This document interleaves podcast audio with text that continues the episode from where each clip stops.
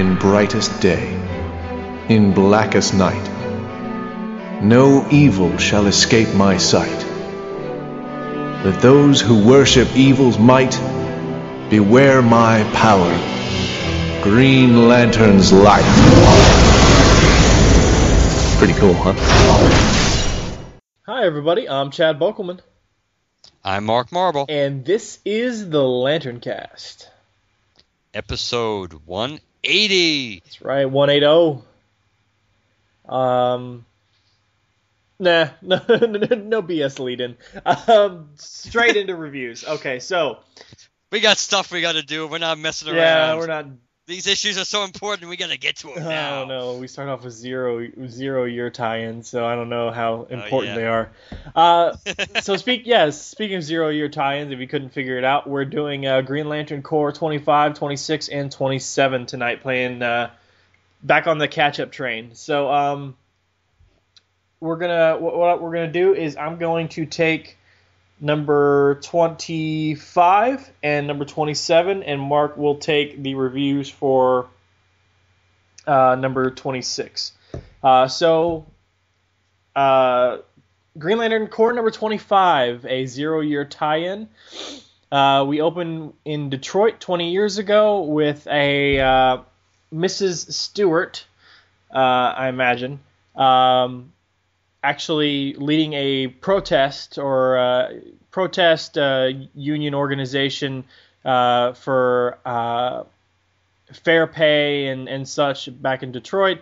As I stated, she's there with her son and daughter in the background, obviously little John Stewart. He's asking her why you can't be normal, I'm sick of having people yell at me for the stuff you do, so on and so forth. She starts telling him a story, which plays throughout this entire book here, kind of narrating a past story to highlight current events that are happening in the issue. I say current. So she starts telling this story about this party that a community league threw a block down the street from her when she was growing up. A couple of boys who'd got back from Vietnam. The police showed up and tried to shut the party down because they didn't have a liquor license. But that was only just the beginning. So we flash forward to Gotham City Harbor 6 years ago, where John Stewart and Sergeant John Stewart and squadron, platoon, I don't know what they're called, of Marines are landing in what looks like a Superdome-esque Gotham City stadium. This is basically, there's a massive storm heading towards Gotham, very Katrina-esque headed that way, and the Marines are coming to the stadium to get the people who are in there out before the storm hits. That's basically what happens. As they get there, we flash back. This is going to be hard to recap. We flash back to this Stewart's mom's story about how everybody's getting taken out onto the street and people are gathered to prevent the cops from arresting anyone. Everybody starts yelling at the cops. Back to Gotham, where they're entering the stadium and they're told that who's in charge here. We need a civilian in charge to help organize the getting people out of there. And they say Anarchy's in charge. Well, they don't understand what that means until they get in. So, flashback to the story. We're talking about the mob swelling larger and larger as the Marines enter the stadium and see that there were initial reports of a few hundred Gothamites in the stadium were wrong. There are thousands in the stadium. As they start trying to get people to form orderly lines, someone in a mask and a hoodie hops over the fence and is like, "You're not taking us out of here. This is our place." This guy is, quote, Anarchy. That's his name. So a riot ensues, and there's chaos in the stadium. And once Anarchy, attacks one of the Marines, everybody starts going off. Eventually, they disarm the Marines, and Anarchy takes them and puts them in a cage. And Anarchy, you know, gets the crowd riled up and says, you know, we're in a state of anarchy and blah, blah, blah. Then the John starts tapping around in the cage, talking about how, hey, did anybody see the football game here this one time? And, you know, Brittany shaking around on the stage, she popped up from underneath the hidden place. Oh, and here's that hidden place, a Deus Ex Machina, which is what we would have called it anyways. So they find it. They start ducking under the stadium, and they you know, get away in the little trap door. They're taking the tunnels underneath. John doesn't want to leave the people, but the lieutenant in charge does. You know, they made their choices. They attacked us. Power goes out in the tunnel. Then Anarchy shows up with some guys and guns, and they start beating up on one another. And they manage to take two of the Marines away and separate them. Stewart grabs a pipe, busts open a steam pipe, and, you know, whoosh, all kinds of steam shows up, starts burning people. So they use that cover to get away into some kind of storage area where they find hammers and saws, because for some reason you need that in a stadium. So they find, and it looks like large machetes and pipes and stuff. They grab their weapons, they head up, they sneak up behind some of the guys who are wielding some of their guns and guarding the crowd, and they start fighting back. John gets his gun back. One of the lieutenant in charge takes one of the guys to the ground, starts beating him up, saying, where are our explosives? It's at this point that, you know, I'll try and catch you up on the story that his mother's been telling, you know, how the cops would start, you know, taking people down, and, you know, his mother at the time was like, why can't we all just get along? Everybody calm down. And the cops started arresting looters and stuff. And then, you know, she was like, I'm happy they were being arrested. They deserve to go to jail. And then she starts recounting the story of, so instead of just arresting some of these people, the cops would just start to beat them. And that story is being recounted as the lieutenant starts beating this individual here. Stewart pulls the lieutenant off of him. That distracts him. They start getting away. They're going to find their two captive Marines. Anarchy's got guns pointed to the back of their head. The lieutenant wants them to open fire on them. John doesn't want that to happen, so he pulls the pins out of a couple of flash grenades. Does that, blinds them, takes the advantage to, you know, run forward and hit Anarchy in the face with the butt of a rifle, and then Stewart grabs the intercom thing, the bullhorn, starts talking to the masses and saying, you know, we're not going to force you to leave, but a storm's coming, and if you want to leave, we'll take you. If not, stay here. People start leaving. Some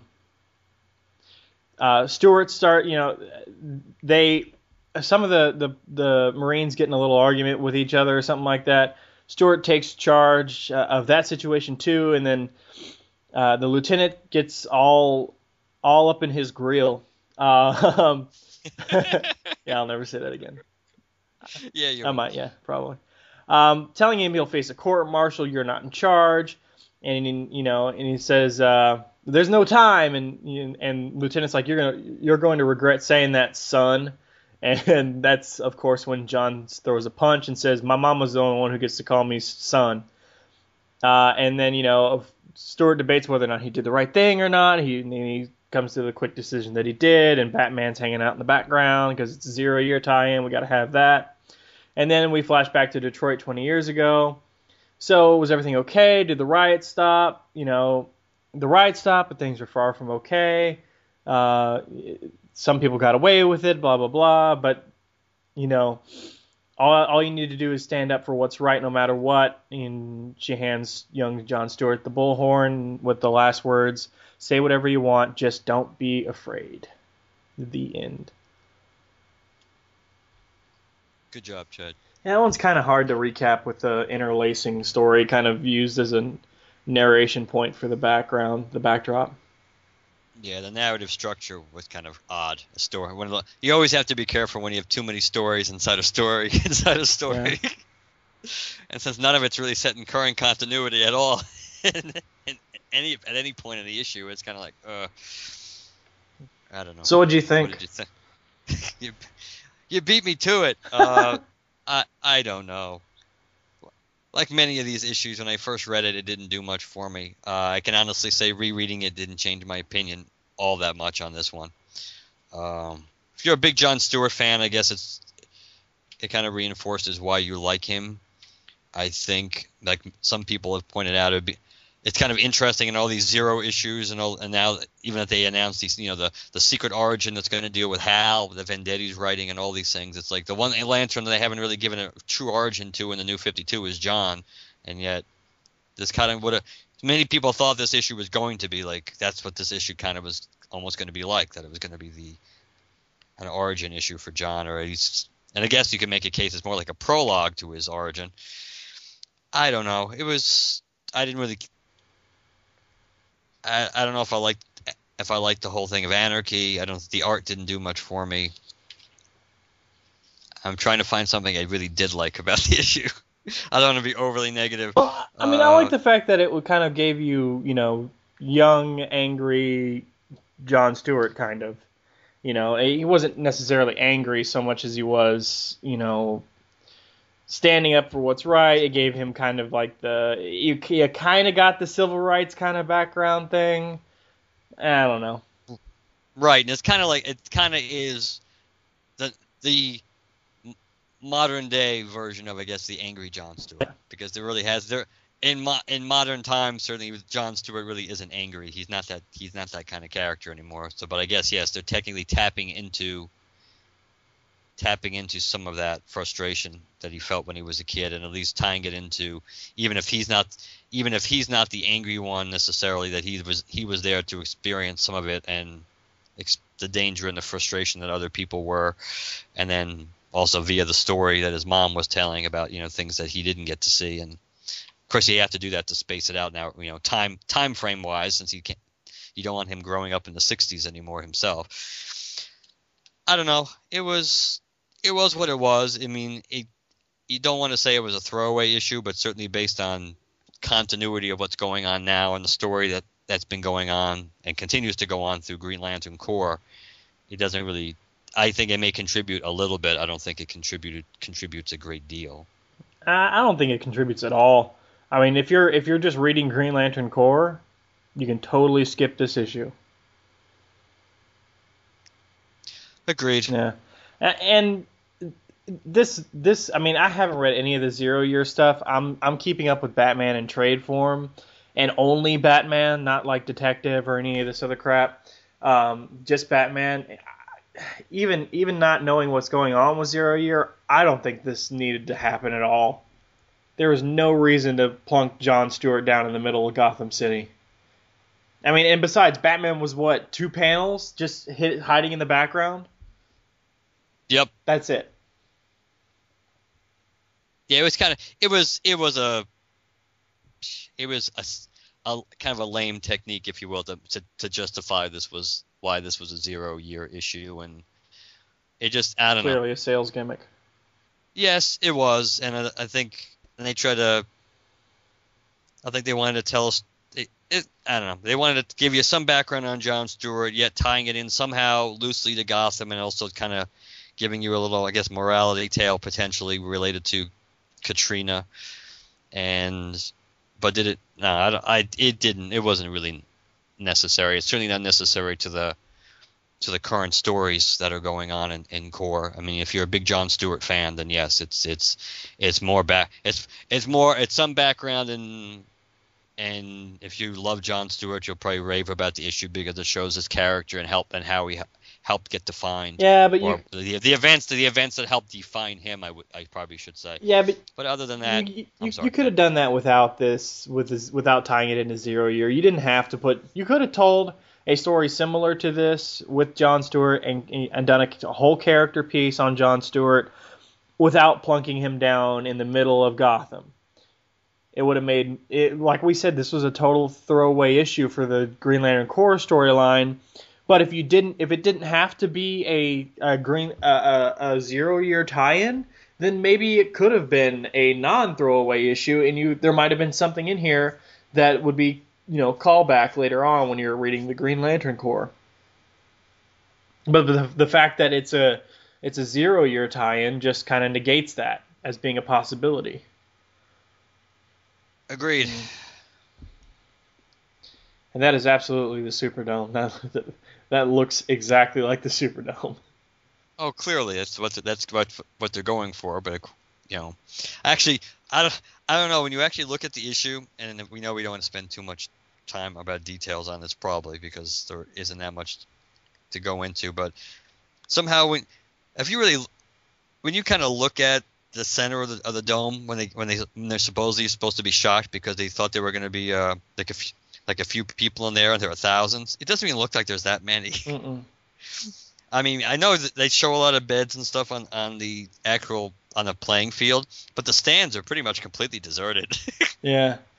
You thought if you wanted to get to the point of how many people were there, you think you would at least have the bleachers and the seats at least somewhat more filled up than they are. Yeah. Or maybe even the coloring wise, because it's really easy to see the figures and the cots and everything all kind of blend into each other. So, but it is what it is. Yeah. I want to know where they got this cage from. Just randomly, somewhere in the middle of the stadium, they had a cage. Like, there's no way Anarchy was like, "Hey, let's bring this cage with us when we go to the stadium." Well, maybe the circus had just been in town. I don't know. Or it's coming into town. Yeah. I like the Deus Ex Machina. Yeah, just conveniently enough. Oh, by the way. Yeah, we know it's convenient. It's totally convenient. We'll just call it out right here in the comic book. hey, guess what? Luckily, I have some anti-anarchy repellent spray on my utility belt. Right. Oops, let me use it. I'm glad I remembered to put that on today. Hey, I happen to have flash grenades. They'll work right here. Right now. Hold your fire. Whatever. Yeah, I mean, it's not a bad story. Like you said, it's a good character showcase for John Stewart. The problem is having to force set it in Gotham City for 0 year. That's the problem. Agreed. It would have been better if you didn't have to do this bullshit with 0 year. Anything else? No, not really. Moving on then. Alrighty then. Green Lantern Corps 26. Broken Trust, which shows a nice cover of John Stewart punching the crap out of Hal Jordan. Written by Van Jensen. Co-plotted still by Robert Venditti, artist Bernard Chang. And we begin on Mogo. And John Stewart and his band of renowns there, his recruits that we've seen in the last few issues, are on the surface, and they notice something in the sky, and they're all afraid, are we under attack again? And what it turns out, no, they're not under attack. It's the Citadel that jettisoned off of Oa before it exploded in Lights Out, that it's basically coming back home. So it starts crashing to the surface of Oa.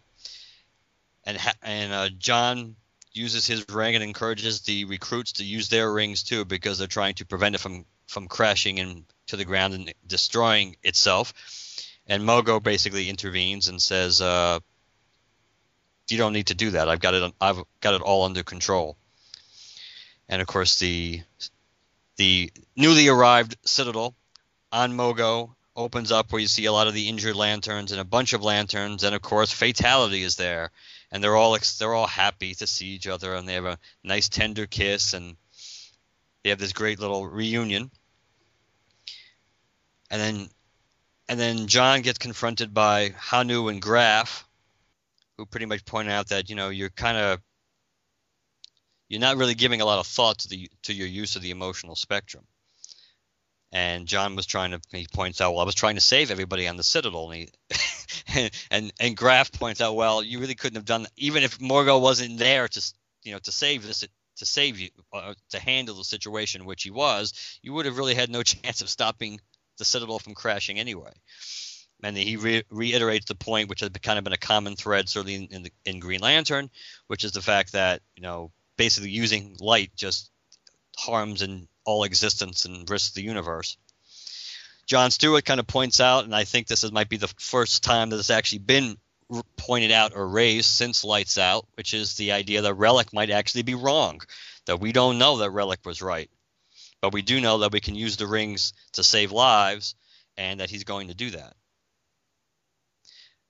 At this point, Hal and Kilowog show up to kind of prevent or to intervene and stop the bickering. And I'm trying to figure out what's the best point to go to. Oh, Kilowog mentions the fact that the Khund basically has been offered another alliance, which is the home planet of Jaruk. And Jaruk is kind of stunned by this. It's like we would never do that. Our ranks, his planet, his people were strong. We would never kneel.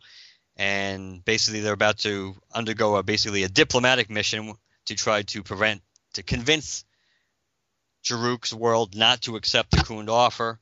Kind of a humorous little moment, since there's obviously no word seemingly no word in Jaruk's language for diplomatic or anything to do with diplomacy, since they handle everything with violence and nothing to do with peace and discussion. While they're kind of preparing to go on this mission, John mentions to Hal that they have some unfinished business. At that point, we cut to Jaruk's world of Aranx, where we see another Durlan taking over the form of one of the high leaders of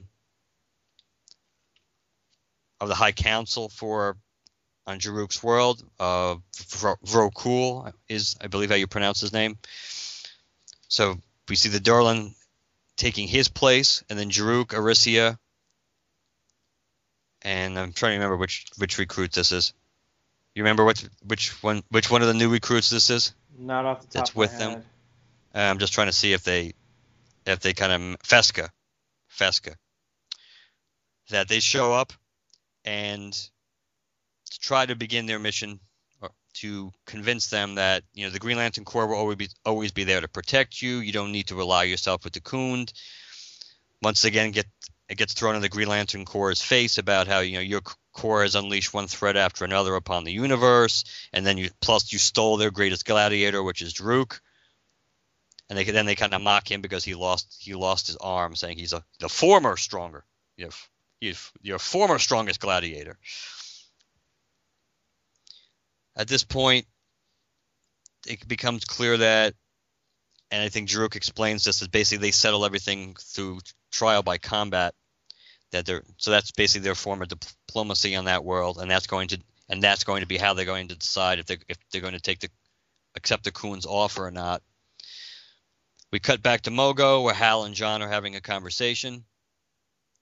And John's a lot of John's anger comes out first subtly, then not so subtly, as he gets on Hal's case about patrolling the use of the emotional spectrum, about that's not really the way to go. Again, what was the idea of sending Guy undercover with the Red Lanterns? What made you think that was a good idea? He points out that now that the Blue Lanterns are gone, how are we going to get Guy out of the Corps? We can't even purge the Red from his system. Hal says, we'll figure something out. And that kind of really gets John going. It's like, that's your plan, as in that's always your plan. You both just figure something out. You declared war against the Corps. What am I supposed to do? Arrest my best friend? What happens if we go to war with the Star Sapphires? Basically, am I going to have to tear the ring off my girlfriend? And he goes, if it comes to that, then yes. And that's when John goes like hell and belts him right in the face. And he goes, how would you feel if someone came and locked you up just because you wear that ring? It shouldn't have been Hal. It shouldn't have been you, Hal. You don't deserve to lead the Corps. And Hal kind of goes, you might very well be right, but this was I didn't have much of a choice. The Templar Guardians gave me this job, and I'm doing the best I can with it. And someone has to be in charge, so now it's me.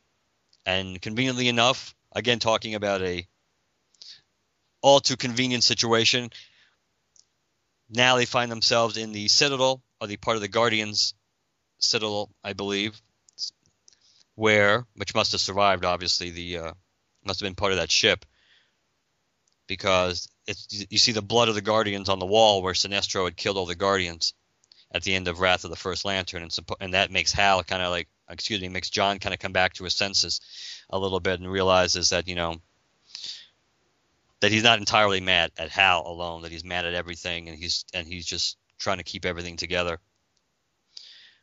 And Hal points out, well, we have to rebuild, and we kind of need an architect to do this. And he's also talking not to, I think just symbolically he's talking about maybe the spirit of the core too, but he's also physically talking about we need an architect to help rebuild Oa, basically the new version of Oa on Mogo, to have it function as a true headquarters for the Corps.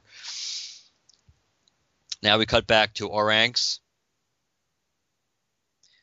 where the gladiators are fighting to determine, again, whether the Khund's offer is going to be accepted. While they're fighting, the gladiator that's about to win all of a sudden gets blasted through his head, which certainly looks like, on the surface, it looks like it might be green energy.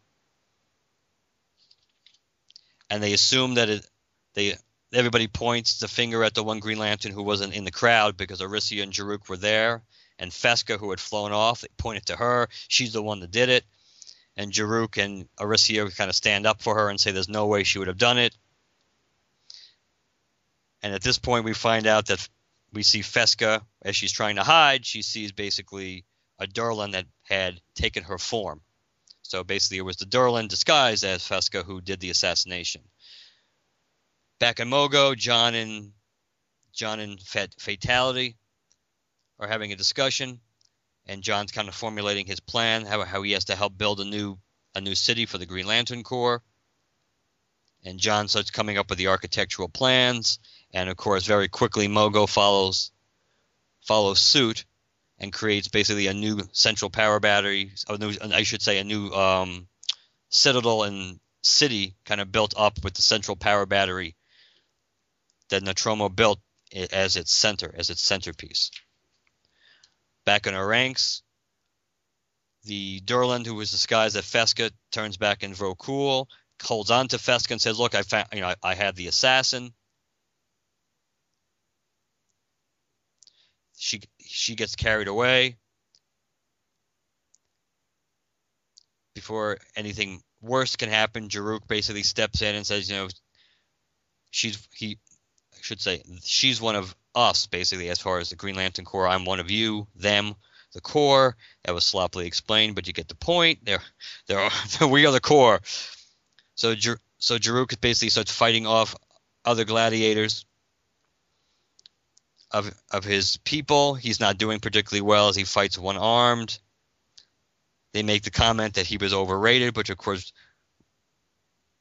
and how he's no gladiator, he's pathetic, which of course really pisses him off, and he creates a construct arm, and he basically goes to town on the gladiators. He asks his Green Lantern ring, said, did a Green Lantern kill the gladiator? And the ring translates or analyzes and responds, the wounds scarring indicates a weaponized laser as the cause of the injury. And Jaruk points out Fesca told the truth. The Lanterns don't kill, not on our watch. And Vrokul, or the Durlan being Vrokul, points out, as if he would believe the members of the Green Lantern Corps. And go then, Jaruk, and you're not welcome on our ranks anymore. We're going to ally with the Khund, blah, blah, blah, blah. And then the three Lanterns leave our ranks. We cut back to Mogo. John and Fatality, again, after having a brief moment, no, maybe not so brief, but they were having some intimacy and looks like post-intimacy moments on the balcony out on the city that Mogo just built, are talking. And it looks like Fatality is trying to convince him maybe that he should leave the Corps. It's understandable if you do, if you want to. John points out that, or they both point out that basically, you know, I'm needed. I know that you need it. Hal needs you. The city is just the tip of the iceberg. There's a lot more we have to do. Then while they're talking, we're cut through other activity on Mogo. We see the spy, the Durlan spy on Mogo, going to the basement, or going underground anyway. And he contacts the other Durlans. He mentions we have rejoined the Corps on Mogo. They are rebuilding. They found several. The other Durlans have found several of the robotic probes that Relic was using in the Citadel. They've gathered them together, and that they're planning on using the technology that Relic used in their quest to destroy the Corps and rid the universe of the Green Lanterns. And that is a long-winded version of number 26. I apologize. It's all right. Druk is strongest there is. he is growing on me though.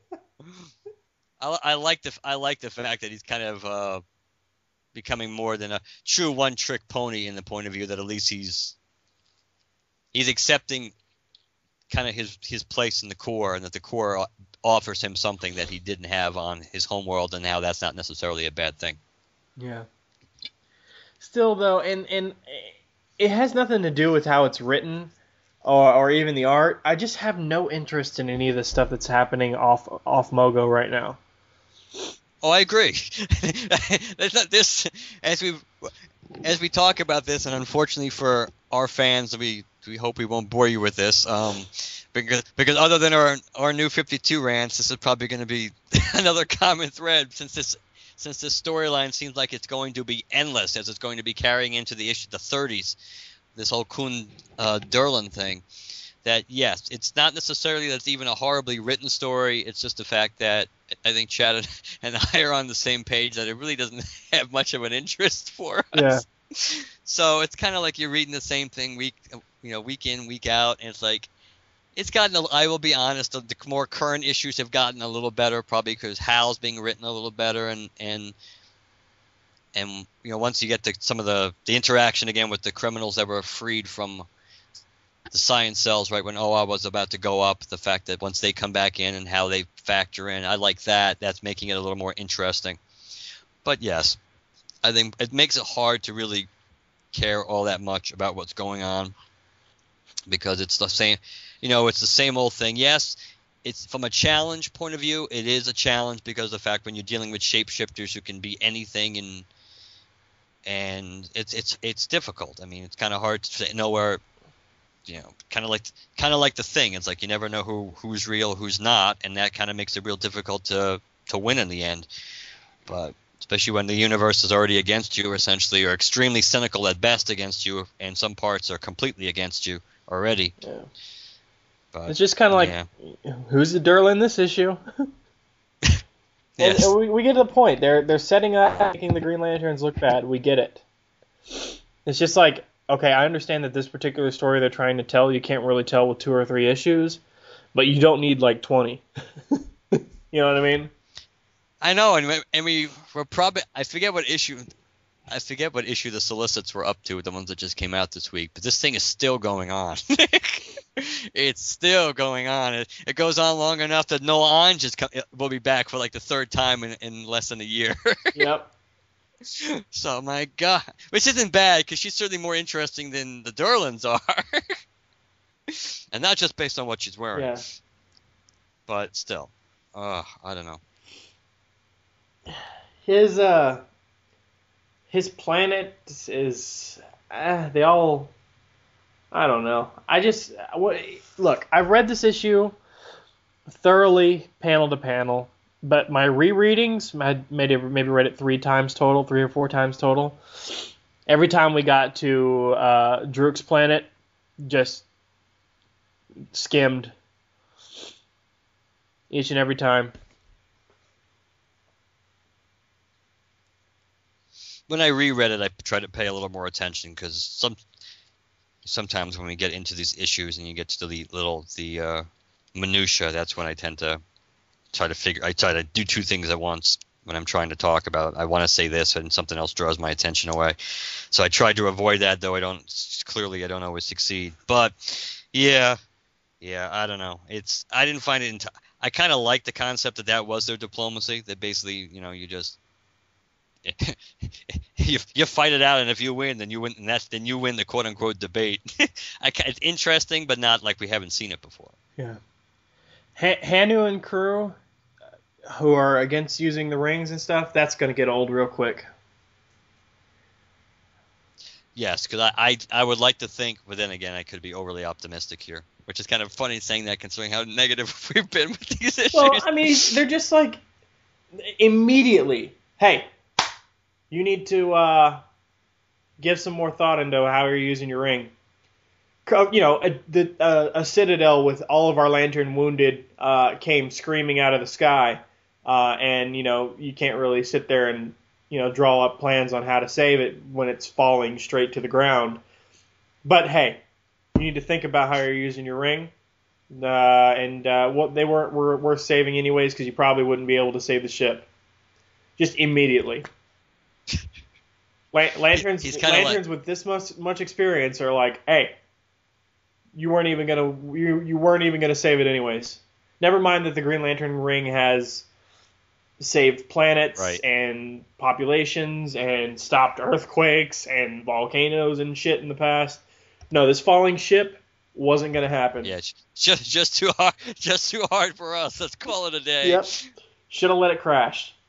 Oh, and you should have totally known, even though we've been on Mogo for all of 5 seconds, you should have totally known Mogo would have had it.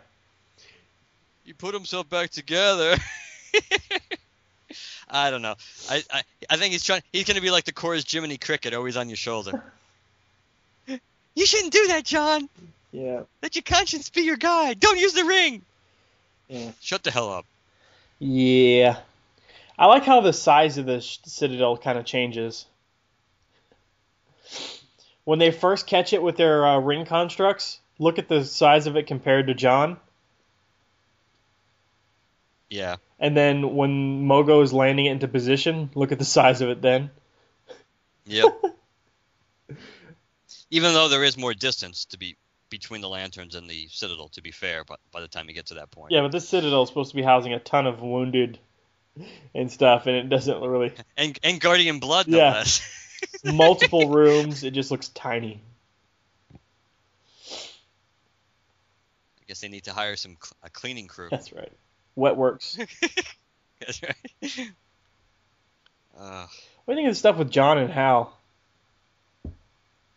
In a way, I think. I mean, they certainly see. Again, we know covers are often deceiving. I think a lot of people assumed that the cover would indicate that there was going to be some kind of power struggle literally for leadership of the Corps. I think a lot of people kind of suspected that. I never really thought that was the case, but it was, I don't know. I don't think it was horribly done from the point of view that it makes sense that John is frustrated. John's not just, I think John keeps stuff a lot more bottled in these days probably than Hal does. Hal's probably a little more likely to just say what he's thinking and not really care. And John tries to be a little more, again, using the word of the issue, diplomatic about things. That I think it was just everything was just kind of like bubbling up inside of him. And then when you get to the point where he kind of makes Hal just kind of makes it clear that at the end of the day, you're a Green Lantern. So if I tell you to take the ring off her finger, you're going to do it. I think that I don't know. I don't really think he would have needed. I don't think the punch in the face was probably necessarily appropriate. But I guess you're supposed to You're supposed to take it that he's completely frustrated internally about everything that's gone on. He's frustrated with Guy. He's frustrated with not going back to the Guardians. He's frustrated with Oa being destroyed and everything else. And probably, even though he is, again, the only one to point out or raise the specter of that Relic may not exactly know what the hell he's really talking about entirely, that there is the specter that he is correct, that the reservoir is permanently and normally finite, and that they are killing the universe every time they do something to try to save parts of it. But I don't know. I kind of thought the narrative structure was maybe a little choppy the way they just kept cutting back and forth. Yeah. The timing wise, the way they did, it seemed like maybe they would have been better served to have a few less jump cuts, if you will. At the very least, the Hal John stuff was oddly placed. Yes. Yeah. My only other point on this issue would be the fact that I finally figured out why they keep having distracted Mogo. Like in this issue, is that you, Lantern Stewart? I was enjoying the most soothing breeze, you know. And then like another issue is like, I really must remember this sector because I love the sun. I figured out why they keep doing that. because at the very end of this issue, you've got a crowd of Durlans like secretly meeting and broadcasting, and you're probably thinking to yourself, why the hell is Mogo not hearing this? He's got his headset on. Yeah, Mogo is easily distracted, people. He's got one big-ass iPod he's listening to. Yeah. But yeah I that has to be why they keep doing that, because otherwise you'd be like, well, doesn't Mogo know there's like two handfuls of Durlans on his surface? Yeah, you would think, at least when they change form back to themselves, you would think it's like, I sense squid. But no. Yeah, anything else on this issue? I know this is kind of like pissing into the wind here, but I just really hope that there's some light at the end of the tunnel, no pun intended, for this storyline. Yeah, this Khund Durlan thing better. You know how they every solicit for almost every issue is always, and things will never be the same again. Things better never be the same again. You know, it must have major ramifications at the end of the storyline. I suspect not. I could be wrong.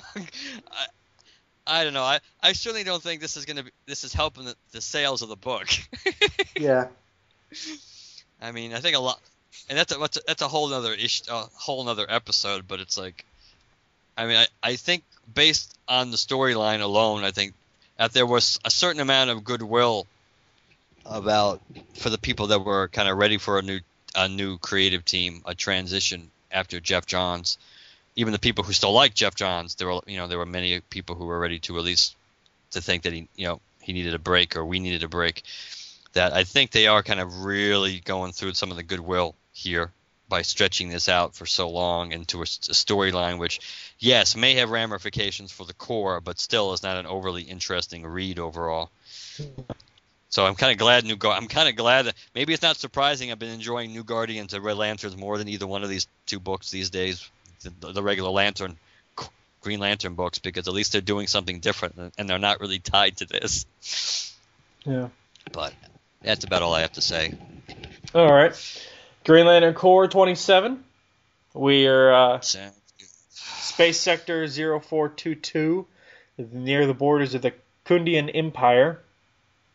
What they're doing is John and Vath and a couple others, including Star Sapphire, Fatality, are tracking the escaped convicts. And they come across a sector house wreckage and stuff. So what they're doing is gathering evidence and so on and so forth, so that we can prove without a doubt that they're guilty before we hold them responsible. Fatality says Oa was moments from exploding. It would have been heartless to leave them. Vath says those dream suckers deserve to die of fatality. So does anyone with Lantern's blood on her hands. And John says, that's your one freebie. You say that kind of crap again, I'll snap your neck. Basically, that's what he says. They go through the wreckage of the sector house and start gathering evidence to kind of figure out what happened to the two lanterns who were hanging out in this sector house, and how they were captured and so on and so forth. They find a piece of technology, and John starts to scan it, or just brings his ring nearby, and his ring starts draining. So apparently they think it's a piece of Relic's tech. Not far away, the escaped convicts are all talking and arguing, just like convicts do.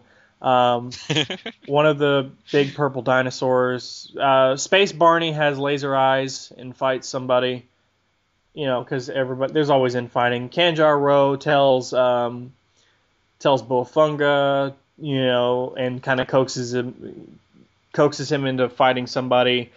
Then suddenly one of the Durlans shows up, because, hey, who's a Durlan this issue? One of the convicts, apparently. Turns into Kanjar Ro to confuse him or some shit. After all this is happening, we kind of you know, just to prove that all these issues are tied together, here's Hal Jordan's big announcement and everybody's reaction across the space sectors. Then they start getting the John and crew start getting all the sector house please help calls, the SOSs. They start jettisoning off to the nearest sector house, and they come across one of the Khund ships. So they start fighting, and one of them, who's a big snake thing, bites him and starts putting, apparently can control venom, and has various types of venom in him, speaking of Deus Ex Machina. Cut back to the convicts, and Kanjar Rowe's like, well, who said we're going to listen to you? And the Durlans are like, hey, we didn't say you had a choice. Surprise, surprise. So then go back to Space Sector 0424, and John and everybody fighting. And they start fighting the Khund. The drain starts initiating from the various tech in the area. So they, you know, slowly don't have the upper hand, and then they gain it back. Then this Deus Ex Machina snake lantern thing bites one of them, and this particular venom it will make it's truth venom. So awesome. Truth venom starts making this guy talk, and they start interrogating him. We need the rings. We're building weapons. So many weapons. Our Durlan partners recovered pieces of Relic's technology. We reverse engineered these weapons after one of their agents inside your corps brought it to us. We will wipe them out. You'll all die screaming. And then Fatality kills this Khund guy because he was about to kill John and Amon Ocaran and a Star Sapphire. And we do what we must for the people we love. And we need to get back to Mogo, warn them that someone's on the inside working against us.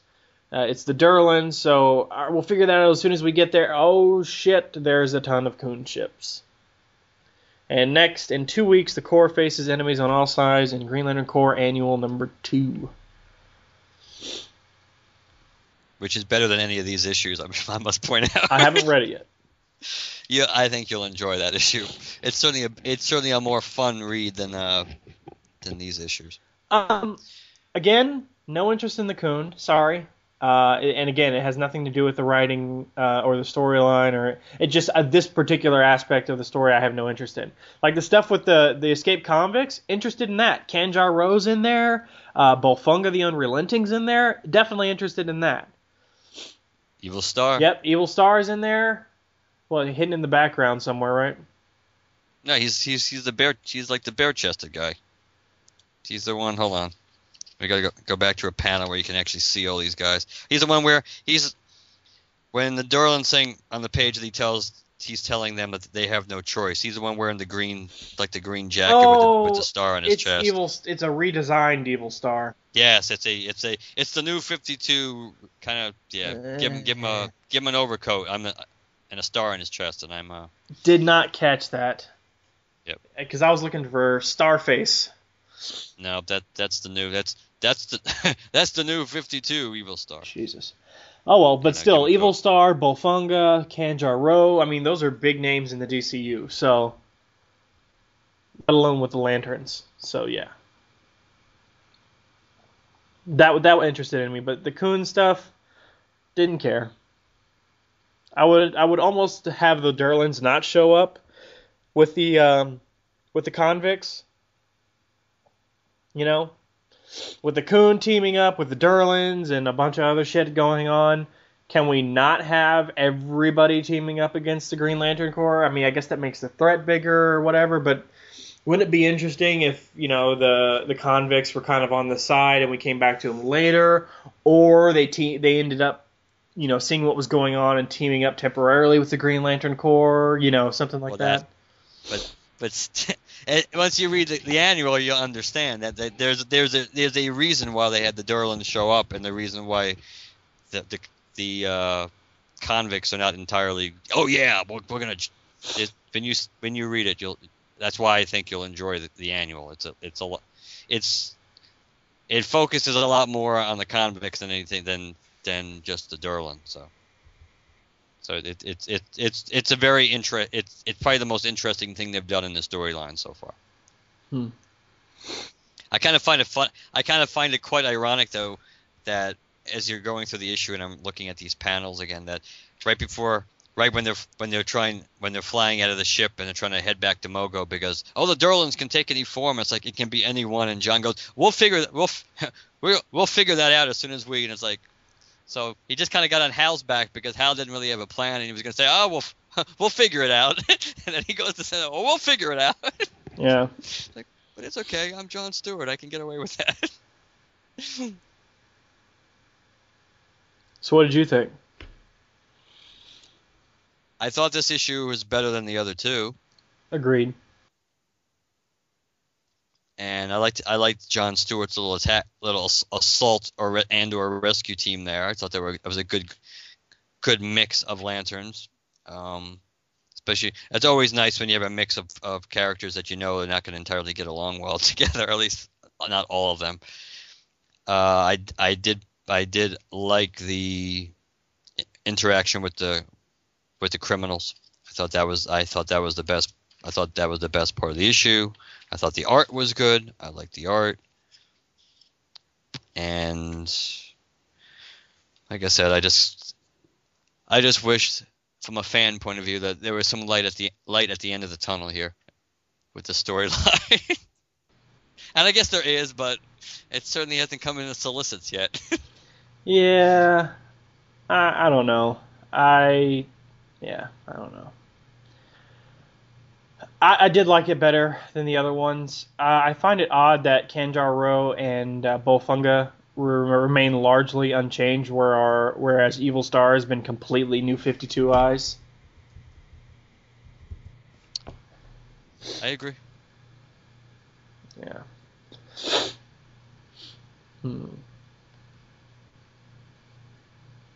Anything else about this issue jump out to you?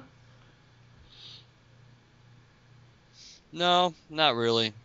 It's like I think we just both said, it was the best of the three issues. But again, it's kind of like connecting the dots in like a very methodical fashion so far. So, you know what's cool? And I looked this up a while after the issue. The purple alien that shoots lasers out of its eyes. Yes. The Zegor.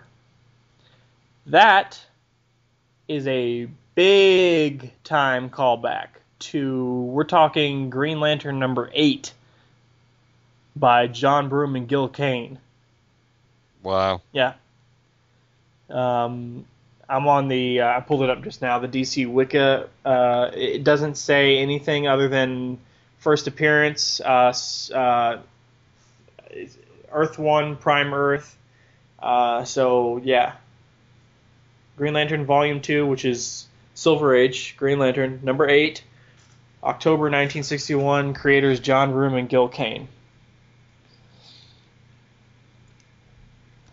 And they look basically exactly... That's certainly a nice throwback then, yeah. So that's cool to find in there, because I was like, that is way... Zeg. They gave it a name. It's very weird looking. It shoots lasers out of its eyes, which is a very old school thing. So that's cool. Yeah, and according to the DC Comics Wicca, Green Lantern Volume 2, Number 8, Green Lantern Corps Volume 3, Number 27, the only appearances. He's been at a science cell a long time. That's right. He's mad as hell. Look at all the storylines he's missed, but he's been on ice all this time. But yeah, so that's pretty cool. Zegors. And the good callback. Damn good. Well, not damn good. Well, just mad props. Super respect.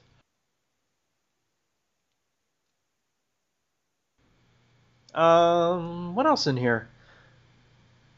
What did you think of the exchange between Vath and Fatality? Did that animosity kind of come out of nowhere?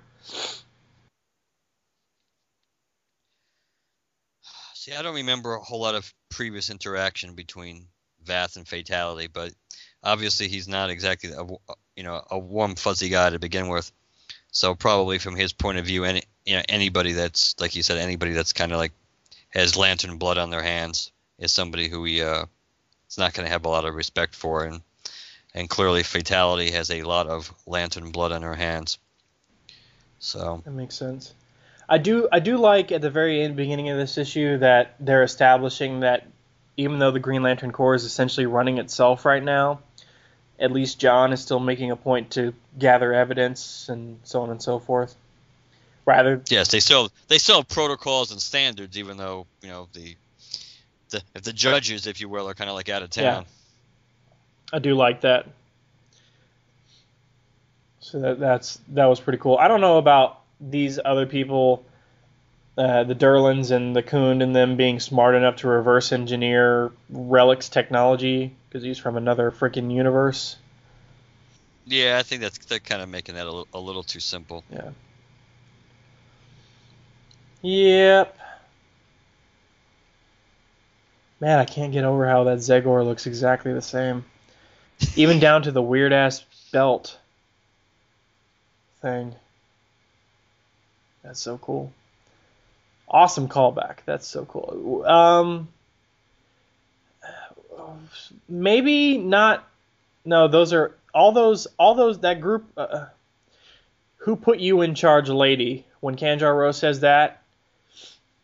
Are those other three aliens supposed to be Durlans too? That's why they're standing there grouped together?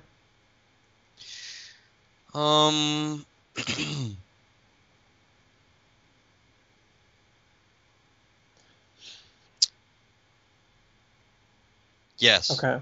Because you have to go back, I think, what Evil Star is saying. And who are all of you? I don't remember seeing you in the science cells. Yeah. And he goes, we were there, but you can be forgiven for not recognizing us. And then all... Yeah. So I think, yes, I think they're kind of alluding to the fact that they just took the forms of some freaky looking aliens who no one would think twice about. Considering everybody who's in the science cells, like they won't recognize us from Adam anyway, so they won't think we stand out either. Oh, I was only asking because that one alien kind of looks like Rotlop Fan. Kinda. Yeah, kinda. Apparently, Evil Star got a little bit of. I guess Spidey was on the ship. Yeah, I noticed. Well, don't forget there is a member of the Spider Guild on board. Looks nothing like the Spider Guild I'm familiar with. I mean, I know it's a Spider Guild member, but still, it looks nothing like it. Yeah. The rest of it, yeah, again, the Khund stuff, just no interest. What do you think of the Deus Ex Machina Venom? I've got tons of different Venom inside of me. I control how much goes where and which one I'm expelling of my body when I bite somebody. Yes, one of them is a Truth Venom. Well, actually, that's one of the common threads in all three of these issues is that when they need there to be a plot device, they have one handy in all three issues. You know, whether it's all the blood on the Citadel walls, whether it's the venom, whether it's the hole at the bottom of the cage or whatever, it's like it doesn't matter. We'll find something. That's cool.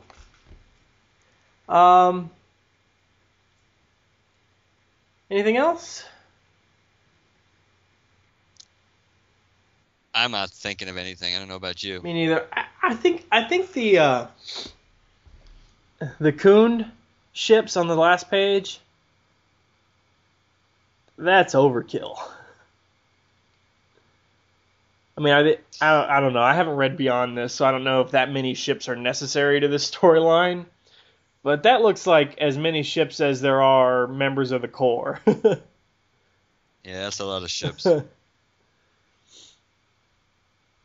So, all right. So overall, these three issues? I don't know, maybe a C+.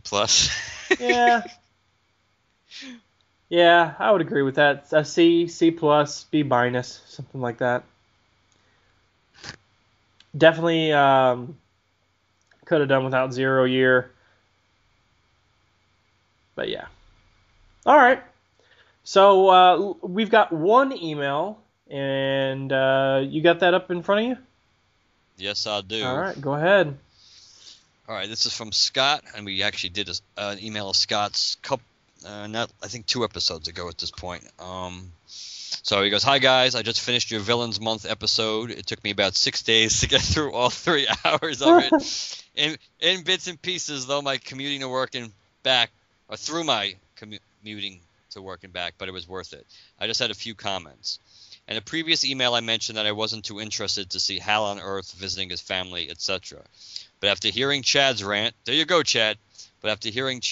about how Ron Mars was doing it successfully in the 90s with Kyle, I changed my mind. I agree that Mars did a fantastic job with Kyle on Earth, and I will also welcome another writer to come in and take a shot at doing the same thing with Hal. Thanks, Chad. You made me do a 180 on this one. Pat yourself on the back, Chad." Yeah. Yeah. "I agree with you guys that it was very refreshing to read the one shot of Relic because it wasn't part of some huge DC event. So it kind of was a prologue to one." That's me ad-libbing. "It's the same as pushing the refresh button on the Lantern Cast. DC is refreshing the Green Lantern titles, and I'm looking forward to these future stories." And one of Mark's rants, I didn't think I had a rant, but I guess I'm stepping up into the minor leagues for you, Chad. And one of Mark's rants in this episode, he brought up some good points about how DC didn't think through the New 52 and its continuity. I definitely agree. One miscellaneous comment, in reference to the permanent ring construct cities in the Relic issue. Another permanent ring construct in the past was Paul Christian's legs. He was a guy who lost his legs in a subway accident, and Kyle created new legs for him with his ring. He later became Purgatory and tries to kill Kyle, though. Thanks, guys. Keep up the great work, and I'm looking forward to your coverage of Lights Out." Thanks, Scott. That's right. And as we record this, that episode should be up tonight or tomorrow morning. So it just really depends on this computer thing that I've got going on. I'm working on it. Forget it. You guys don't need to know, because by the time you hear this, you'll Lights Out. It'll be up and running. It'll be fine. And just to reiterate, since we're talking about technical issues here, just a reminder to everybody: James is no longer our producer extraordinaire.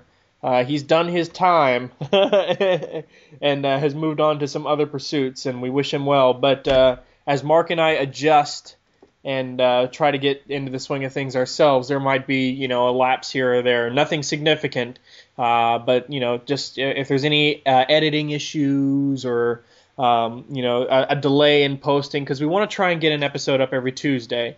But if there's any delay in posting or anything like that, just bear with us while we get in the swing of things. All right, guys?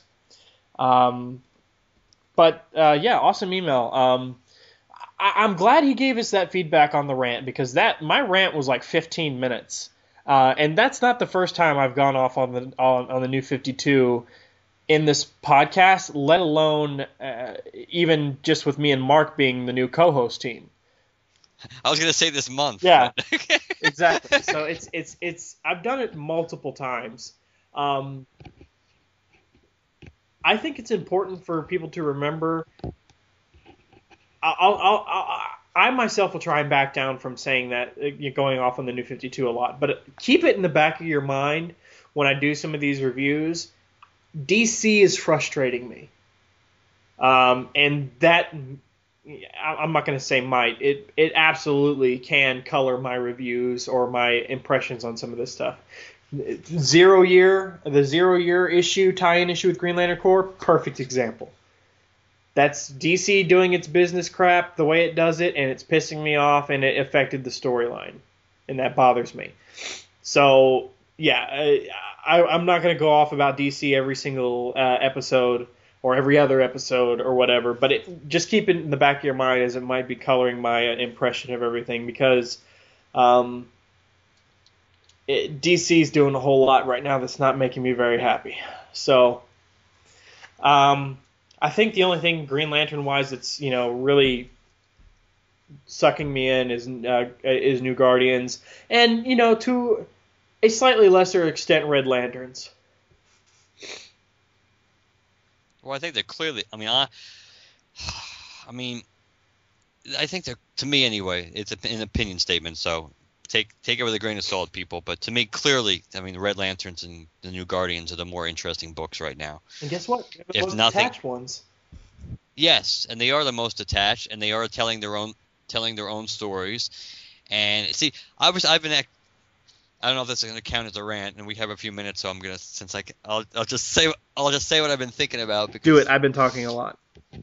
No, I won't go on. I won't be in an incessantly long situation here. I've been thinking about this more and more, like over the last few weeks as we've been recording again.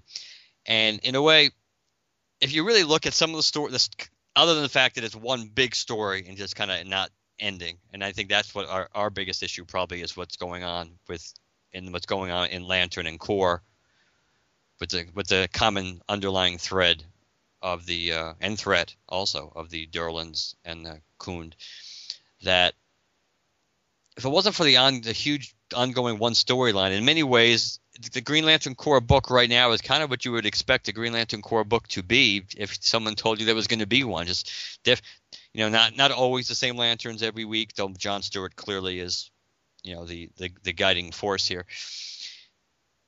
But Corps doing different things, going different places, yada yada yada. Green Lantern probably not so much, because Green Lantern you would expect it again to be more about Hal and some solo adventures, and we've gotten kind of sort of a little bit of that, maybe with the Noah Anj stuff, certainly the first time around, and even when he first shows up with Kilowog before he calls in every Green Lantern that ever lived and was his backup. But a lot of people don't like the emotional spectrum. Oh, they say there's too much of it. Even people who do like it, that you kind of need a break from it. You can't have every storyline involving a lantern of a different color and this, that. And I started to realize that maybe part of my problem, even though you do have Fatality thrown in, but still, that maybe part of the problem I'm having in Green Lantern Corps is because at this stage of the game, I'm so used to having the emotional spectrum be such a huge factor in Green Lantern stories and events and just everything Green Lantern, that now that we're actually getting stories that really, other than throwing in Fatality here or there and occasionally Noah Anj as an adversary when she had the ring, that we're not really having a whole lot of presence of any of the other cores, that it basically is a Green Lantern story dealing with threats to the universe.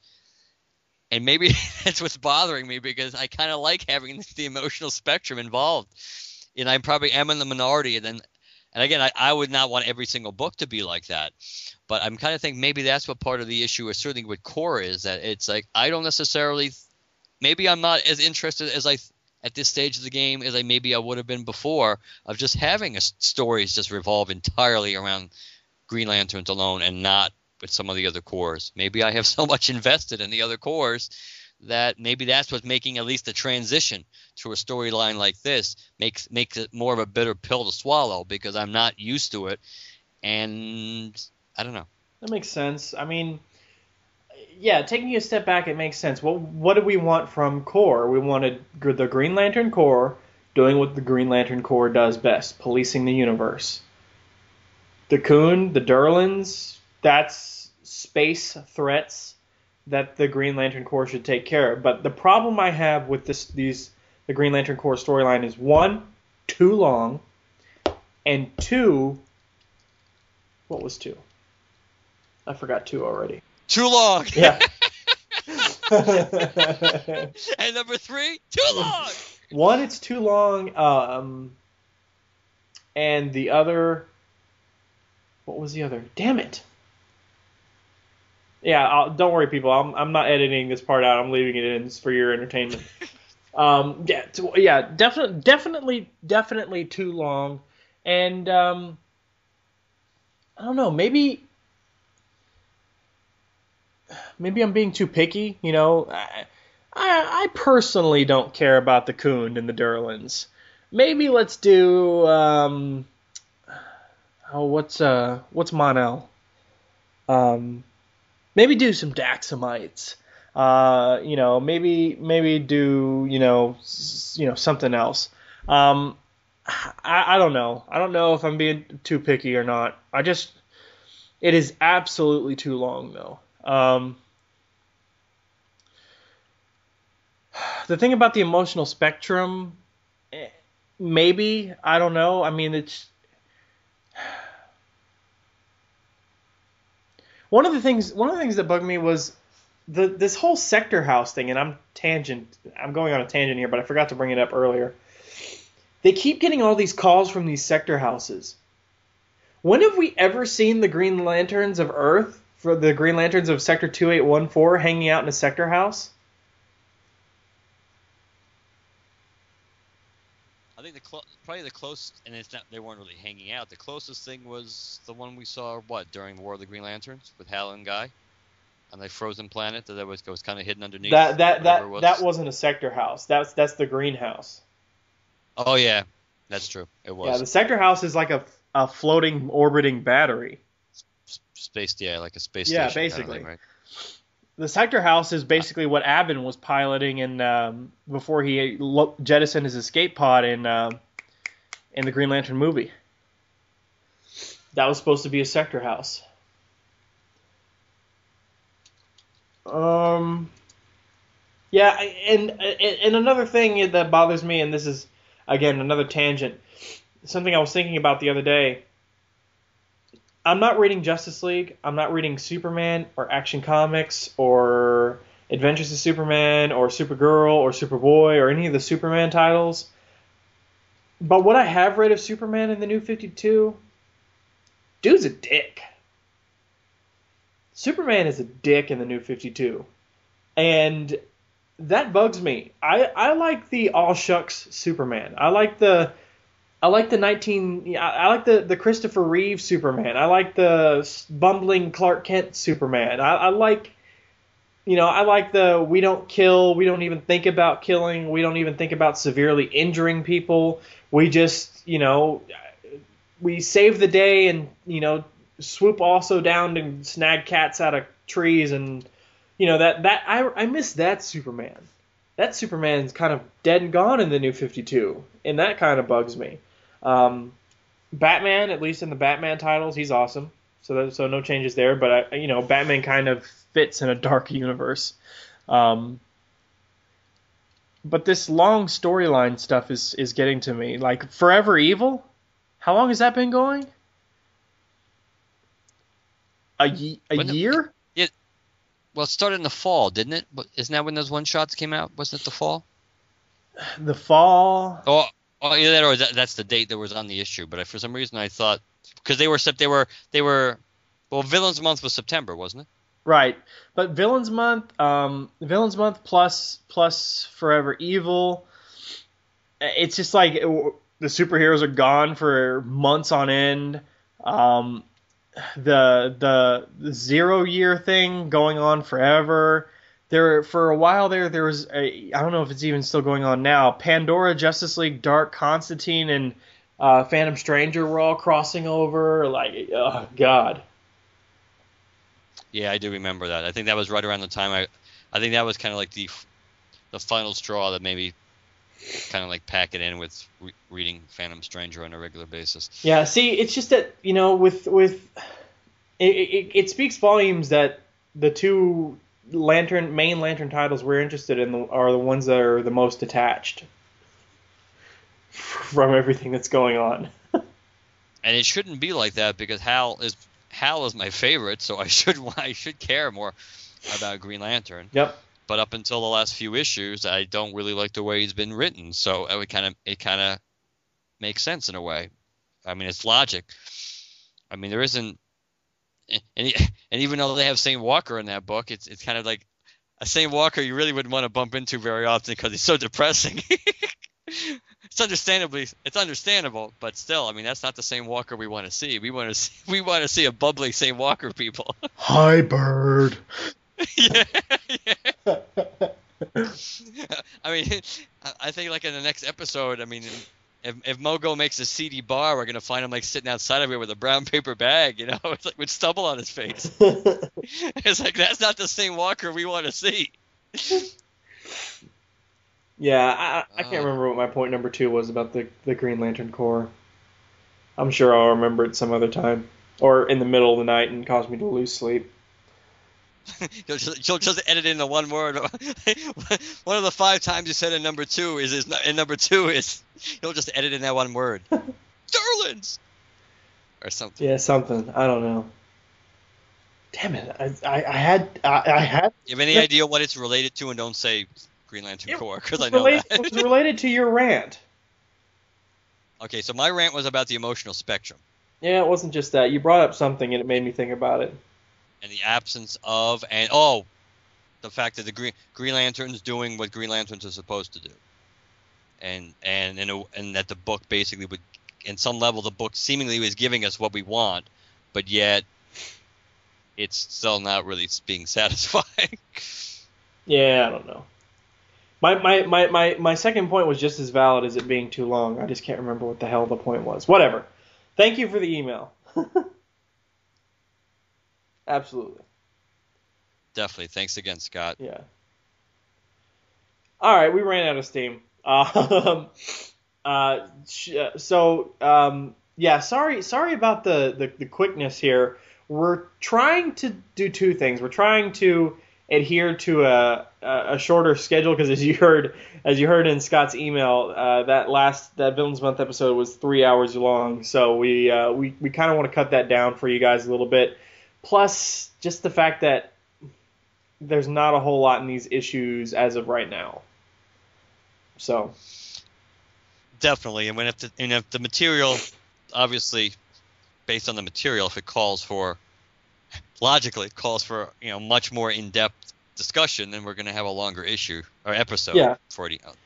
I mean, if we're doing the Sinestro Corps War, if we're doing the Jeff Johns retrospective, then we're not going to worry about let's see if we can bring it in an hour and a half. It's like we're not going to care. We don't want it to be 5 hours, but we're going but we know based on the subject matter, the odds are it's going to be somewhere between 2.5 hours on a good day. Yeah.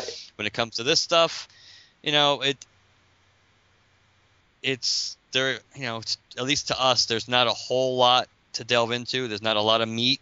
The fact that we're only doing 3 issues at a time now makes it a little easier to kind of go through these quicker because it does give us really a decent amount of time, even if we wanted to spend, close to half an hour on an issue. Not that these issues at this point need it, but if we wanted to, we could still kind of almost do that and still have a relatively tidy time frame wise episode.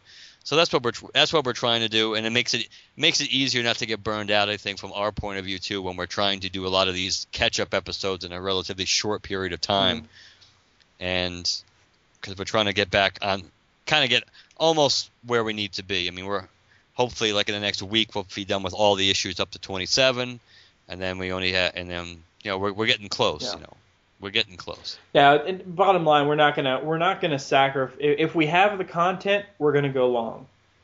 I mean, if we have legitimate discussion points, then we'll use whatever time we need to talk about it. But we just don't have it in this episode. So, but the good news is, since we do listener feedback, you can reach out to us with anything we miss, and we'll get to it. So how do they contact us, Mark? They contact us by emailing us at lanterncast@gmail.com. That's lanterncast@gmail.com. You can visit our website, lanterncast.com, and you can access our forums through our website, besides checking out our galleries, products of the week, and other things.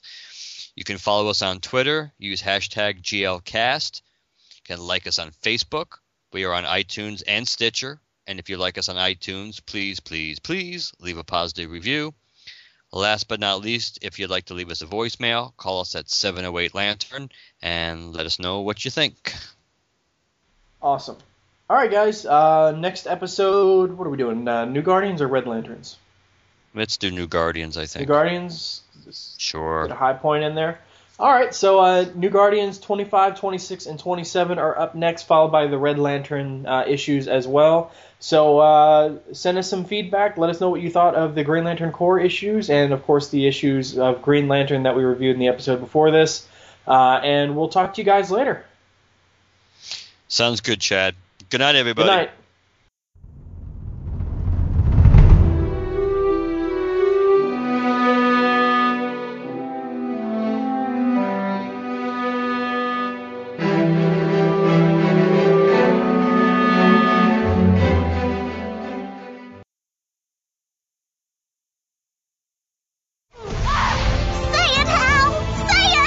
Ugh. With itchy fur and curly hair, I make good friends most everywhere. I hug and smile, I skip and share, feel the love my Care Bear stare!